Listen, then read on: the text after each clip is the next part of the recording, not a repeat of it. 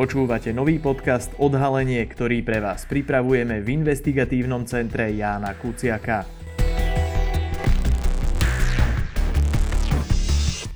Vypočuť si v ňom môžete naše odhalenia, články, ale aj rozhovory. Dnes s Petrom Kapitánom o výbuchu muničného skladu v Česku, ktorý tamojšia polícia spojila s dvoma ruskými agentmi. Explózia muničných skladov v malej českej obci Vrbietice nedaleko slovenských hraníc si na jeseň dvetisícštrnásť vyžiadala miliónové škody, no predovšetkým životy dvoch ľudí, ktorí v skladoch pracovali. Nedávne odhalenia českej polície ukazujú, že udalosť, ktorá ešte dlho medzi ľuďmi vyvolávala strach a obavy, zrejme nebola len nešťastná náhoda. Stopy vedú do Ruska, konkrétne k dvom agentom, ktorí majú na svedomí aj útok na bývalého dvojitého agenta Sergeja Skripala. O téme sa budeme rozprávať s redaktorom Českého denníka Respekt Jaroslavom Spurným. Dobrý deň. Dobrý deň. Pán Spurný, koľkokrát ste sa v rámci svojej práce stretli so superšpiónmi ovenčenými ocenením hrdina ľudu svojej domovskej krajiny? No a tentokrát je to poprvé. Samozřejmě ty dva lidi, ty dva lidi sleduju dlouho a e, zejména teda s Ondřejem Kundrou. A kdybychom to nedělali, kdybychom tyhle hrdiny lidu e, nesledovali delší dobu, tak bychom pravděpodobně nepřišli ani na to, co, co se nám teď podařilo napsat v Respektu.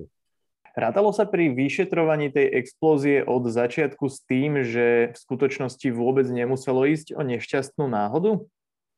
Já si myslím, že tam, tak nemyslím si to, vím, že ta varianta tam samozřejmě vždycky byla, ale to není žádný, žádný zázrak nebo žádné překvapení, ono se s ním počítá vždycky. Ale vzhledem k tomu, že to byl velmi intenzivní výbuch, ten první zničil prakticky celou halu, tam nezůstalo vůbec nic, co by se dalo rekonstruovat, nedali se tam rekonstruovat vůbec, kde ten výbuch měl, měl původ, co se stalo, tak se vlastně od počátku uvažovalo, že ti dva lidé, kteří tam zahynuli, pánové Havránek a Petřík, takže možná s něčím špatně manipulovali a že nechtěně spustili výbuch a tady s touhle verzí Tahle verze nakonec zvítězila, počítalo se s ní až, až do konce.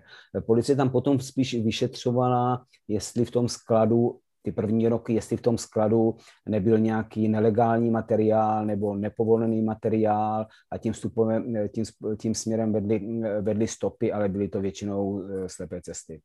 Čo sa teda stalo? Čo sa zmenilo? Čo je tá novinka, ktorá úplne otočila celý sled udalostí a vlastne poukázala na to, na tú najpravdepodobnejšiu verziu? Asi nemôžeme ešte hovoriť o úplnej istote. Tak asi, asi, asi tak, jako tajné služby to tvrdí, policie neříká nic, protože ta stále, stále vyšetřuje, ale její verze, jejich verze se kříží a doplňují a jsou zřejmé. Naprosto klíčová byla záležitost s dvěmi ruskými agenty, známými ruskými agenty dnes už, Anatolijem Čepigou a Alexandrem Miškinem. Agenty, kteří jsou podezřelí nebo téměř stoprocentně udělali útok v Salisbury na někdejšího double agenta Sergeje Skripala, jeho dceru, a následkem jejich nějakých neopatrných kroků potom zahynula, zemřela jedna žena. A tyhle jejich fotografie jsou známy asi dva a půl roku. Ale fotografie těchto dvou mužů se nějakým způsobem velmi okrajově vyskytovali v tom spisu. A v okamžiku, kdy Velká Británie začala mluvit, nebo respektive kdy vůbec celý svět, ale především britská policie a britské tajné služby začaly mluvit o tom, že tihle dva muži by mohli být útočníky, tak česká policie v podstatě začala znovu kontrolovat ten spis. Ale spíš intuitivně, než že by měla podezření na, na tyhle lidi. A myslím si, že tehdy se to policii e, propojilo, že zjistila, že tihle dva agenti byli v tu dobu v Česku, používali pa, falešné pasy, dokonce dvoje, každý z nich dvoje falešné pasy, jeden na vstup do Česka, druhý na vstup do toho, do toho areálu. A navíc, co se také zjistilo ve spolupráci s britskými úřady, ale pracovali na tom i investigativní, investigativní novináři, Bellingcat, ale i třeba Ondřej Kundra z Respektu, zjistili, že řada lidí, kteří spolupracovali s těmi dvěmi agenty G R U z jednotky dvacet devět sto padesát pět, což je speciální jednotka, která se zabývá jakousi diverzí v zahraničí, vraždami a tak dále. Takže že Česko navštívilo v posledních sedmi letech poměrně dost, ví se minimálně o sedmi nebo osmi agentech. A tady tohle křížení jejich návštěv, pokud vím já, tak je přivedlo prostě na stopu tady těchto dvou lidí. Podrobnosti neznám, protože samozřejmě ty návštěvy těch Rusů, oni jsou dohledatelný často i z veřejných zdrojů, protože novináři potom pátrali, ale jak došli přesně tady k té schodě, to neumím říct, to policie neprozradila a neprozradili to zatím ani čeští politici.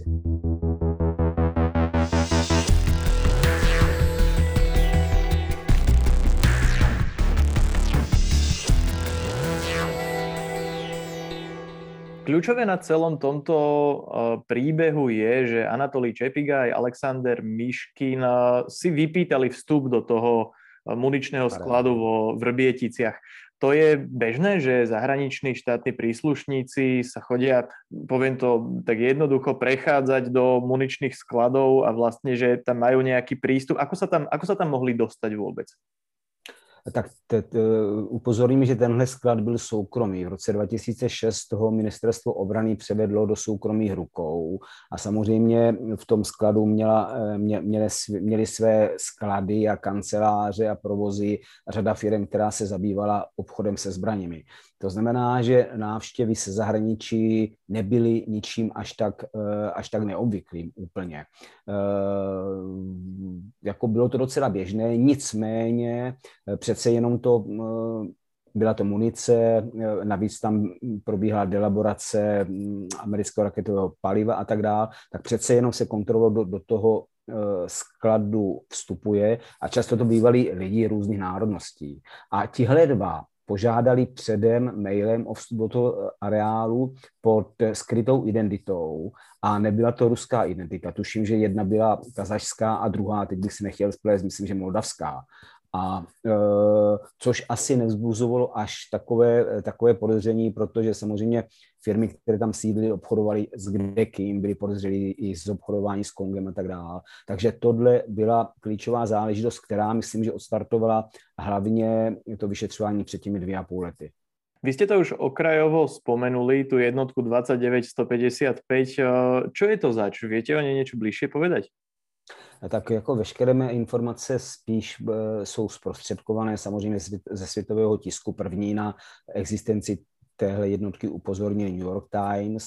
Je to jednotka, která měla vzniknout zhruba před deseti jedenácti lety v rámci G R U a tihle lidé, ty, její agenti, ty, ty zaměstnanci, důstojníci byli cvičeni právě, jak bych to řekl, jakoby k, ke specifickým útokům nebo ke, speci, ke specifickým operacím v zahraničí. Dnes už víme, že k těm operacím patřily vraždy, patřily tam pravděpodobně ne, není to je, je, ještě dopátraný, ale víme, že, že, že tihle agenti mohli mohli skutečně, měli volné ruce a měli k dispozici celý, celý, celý aparát.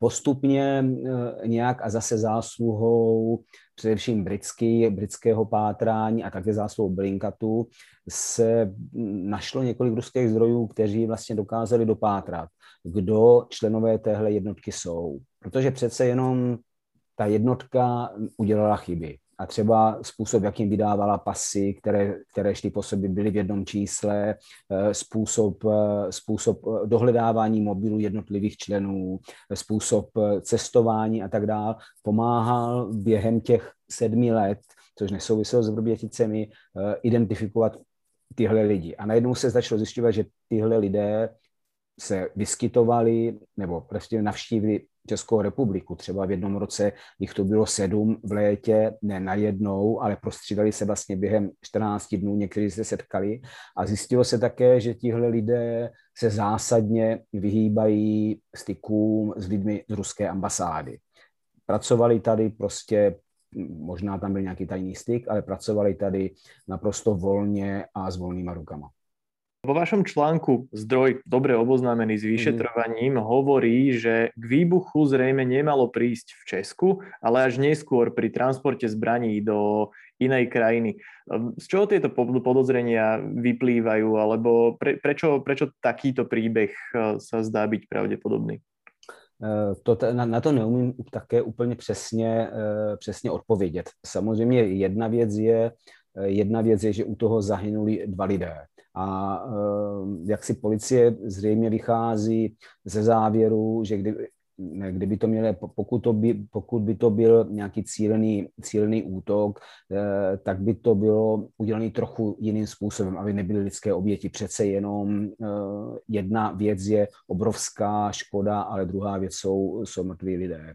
Druhá záležitost je, že se zdálo, že ohnisko toho výbuchu, nebo že všechno nasvědčuje, že ohnisko toho výbuchu bylo ve skladech firmy Imex Group, kam byli tady tihle dva lidi e, objednáni, takže se zkoumaly jejich, jejich zakázky a narazilo se na jméno bulharského obchodníka Emiliána Gebreva a to bylo poměrně, e, poměrně známá známá osoba, ale hlavně na, na, tahle informace začala být zajímavá v okamžiku, kdy zhruba rok po výbuchu ve Vrběticích provedli v Bulharsku na Emiliána Gebreva atentát.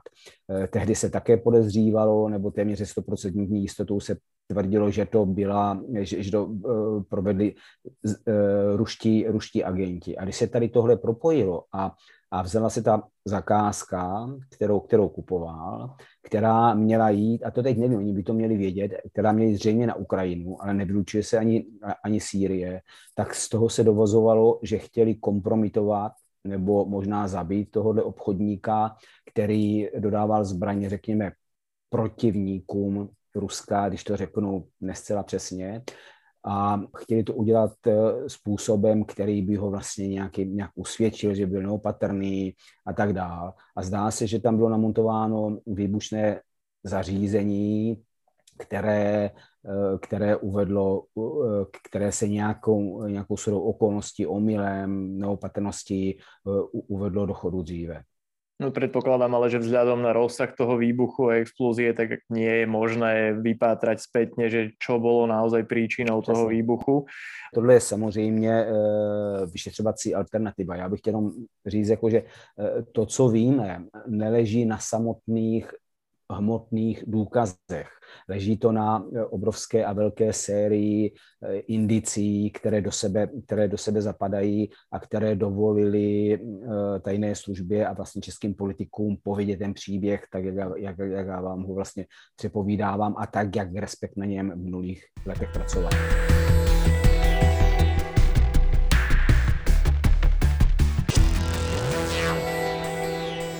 Britský konzervatívny poslanec Tom Tugendhat povedal, že ak toto nebol vojnový akt, tak už nevie, čo by ním malo byť. Vy ako vnímate tú situáciu? Já to vnímám úplně, úplně stejně. Jako já už jsem několikrát použil slovo diverze, ono je to slovo, který, který docela znehodnotili komunisté, ale, ale skutečně to byl pokus nějakým způsobem, ne možná zničit muniční sklad ve Vrběticích, ale zlikvidovat nějakým způsobem nepřítele. A byl to jednoznačně vojenský akt provedený tajnou službou, která spadá pod armádu Ruska. To znamená, že se to nedá jiným způsobem e, vykládat.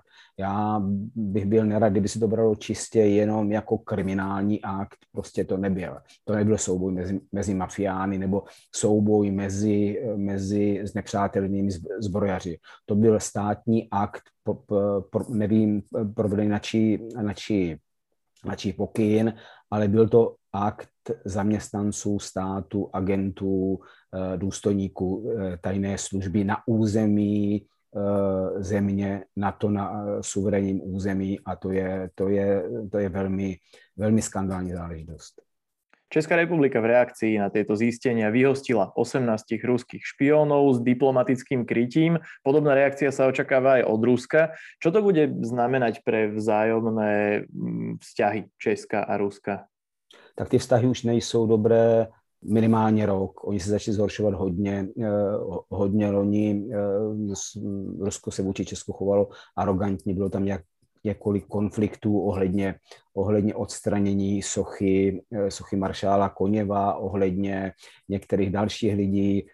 Loni byl zatčen jiný důstojník G R U, který pracoval na ambasádě, který nakupoval v Česku, řekněme, speciál, včetně, včetně nějaké zbraně. Policie měla podezření, že to mohlo být použito při, že by to v budoucnu mohlo být použito při útoku. Tenhle člověk byl zatčen, byli vyhoštěni nějací další ruští diplomaté, takže to, ty diplomatické vztahy byly špatný. A teď se dá říct, že vlastně nebudou vůbec žádné. My jsme zaprvé vyhoštěním osmnácti příslušníků G R U, což je vojenská rozvědka, a S V R, což je civilní rozvědka, v podstatě rozbili jejich síť. A tu síť oni nepoužívali Rusové, a to je známo jenom v Česku. Pro ně byla česká ambasáda velmi personálně obsazená i jakýmsi, jakýmsi bezpečím třeba pro práci v Německu. Samozřejmě české tajné služby jsou početně a finančně a technicky daleko slabší než třeba německé tajné služby, a ti Rusové se tu cítili bezpečně, znali to tady. A tím, že bylo vyhoštěno osmnáct jejich příslušníků tajných služeb, tak, tak a to souhlasím s českým ministrem zahraničí dneska, nebo se zastupujícím ministrem zahraničí panem Hamáčkem, že se skutečně podařilo rozbit jejich strukturu a že, že tuhle strukturu Rusové během několika let se jim to nepodaří napravit.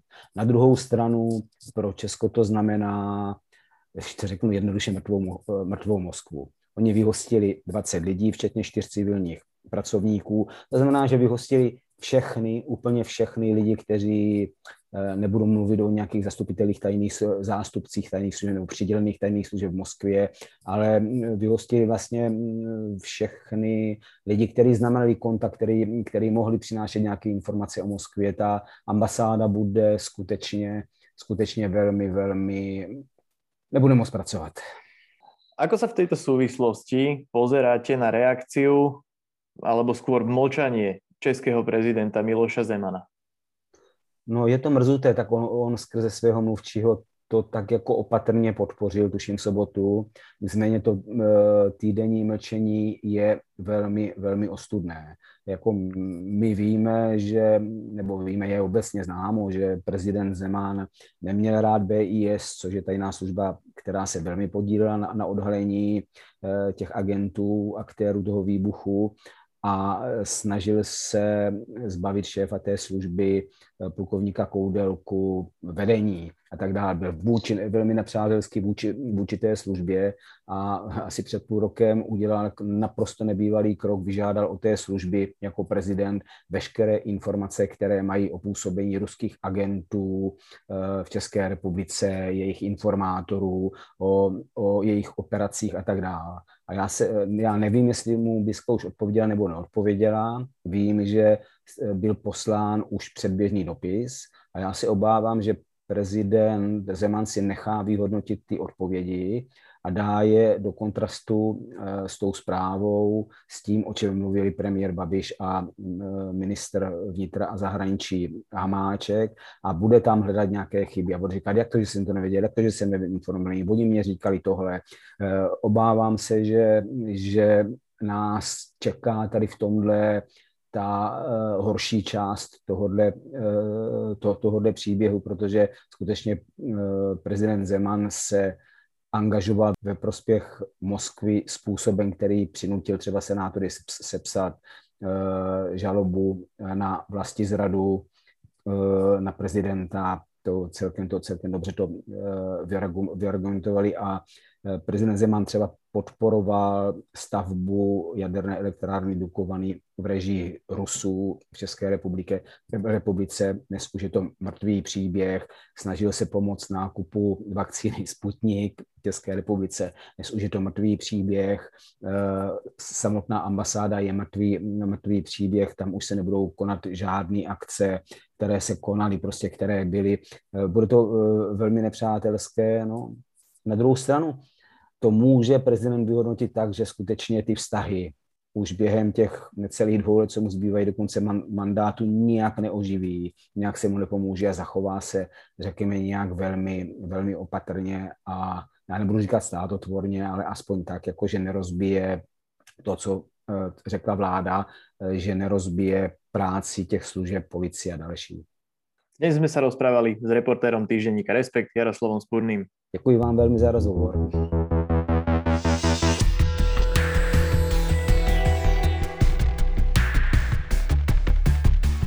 Ďakujeme, že ste si vypočuli podcast Odhalenie investigatívneho centra Jána Kuciaka.